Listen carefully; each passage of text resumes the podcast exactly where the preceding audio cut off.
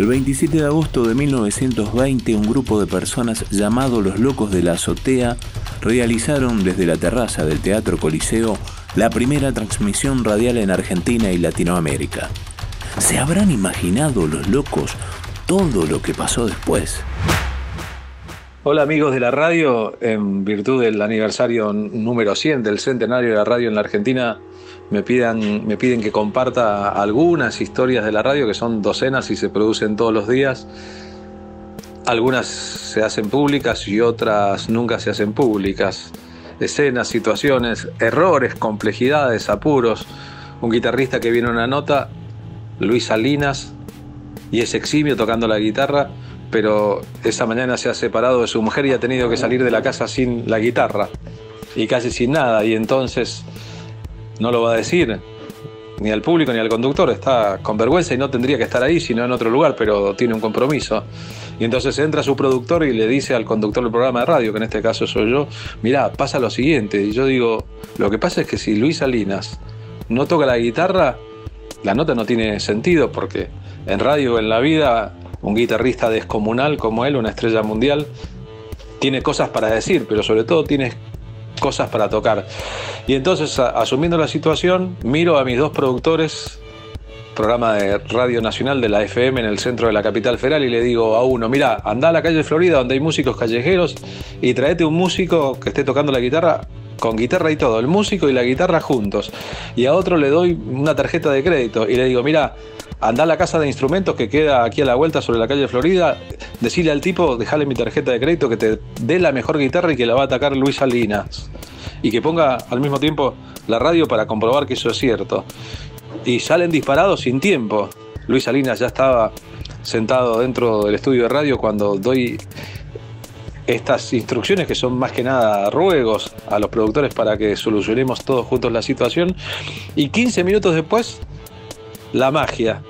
Una super guitarra nueva y sin usar, tarjeta de crédito de por medio dejada en el lugar, viene rumbo al estudio. Y cuando Luis Salinas se maravilla por la ejecución, la ejecutividad de todo, la ejecución de una respuesta, y ya está probando la guitarra y estamos al aire, entra el segundo productor con un músico callejero chileno que no sale de su asombro de haber sido llevado a la radio, de que Luis Salinas esté ahí sentado en el estudio y que también vayan a interactuar y vayan a tocar la guitarra. Así que de ninguna guitarra y de una nota imposible, por el trabajo de la producción y por el empeño en que las cosas salgan bien, dos guitarras en el estudio y dos músicos. Uno que conoce el mundo entero de la guitarra y otro que toca en la calle por unas monedas. Y la situación de empatía entre los dos es tan grande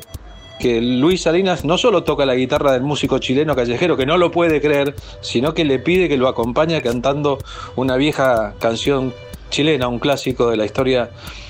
de la música popular latinoamericana, una canción de Víctor Jara. Y en ese momento los dos tienen los ojos llenos de lágrimas, y eso no sale por la radio, pero yo creo que se percibe y quedamos todos, es una anécdota del año 2000, imantados por la situación. Y Luis Salinas le dice después, ya fuera del aire, al músico chileno que siga, que se esfuerce, que haga todo lo posible por estudiar, porque él también, y yo no lo sabía hasta ese momento, hasta los 27 años nunca tuvo una guitarra propia. Vivía en una villa del conurbano bonaerense, su mamá limpiaba casas, la plata nunca alcanzaba, y entonces uno de los mayores guitarristas argentinos de todos los tiempos aprendió a tocar la guitarra en guitarras prestadas de vecinos o de esposas de vecinos que prestaban la guitarra cuando su marido estaba trabajando, o porque su padrastro y su padrino, que eran los dos guitarreros, tocaban de oído pero tenían instrumentos muy limitados, muy primarios, pero que a él le permitieron no solo valorar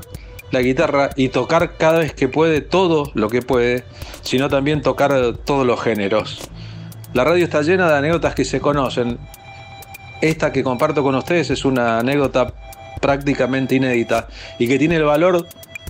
de contar lo que a veces en la radio te emociona sin saber por qué, porque está ocurriendo de verdad, la emoción de esas personas,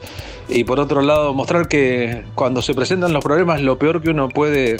hacer cuando de radio se trata es quedarse estático o aceptar las cosas como son, que tal vez siempre haya una solución. En este siglo de la radio Abrazos grandes desde Buenos Aires, soy Carlos Polimeni. Para mí un honor contarles a ustedes un poco de la historia. 100 años de radio. ¿Se habrán imaginado los locos? Radio Yupa, cultura y Patagonia en sonidos.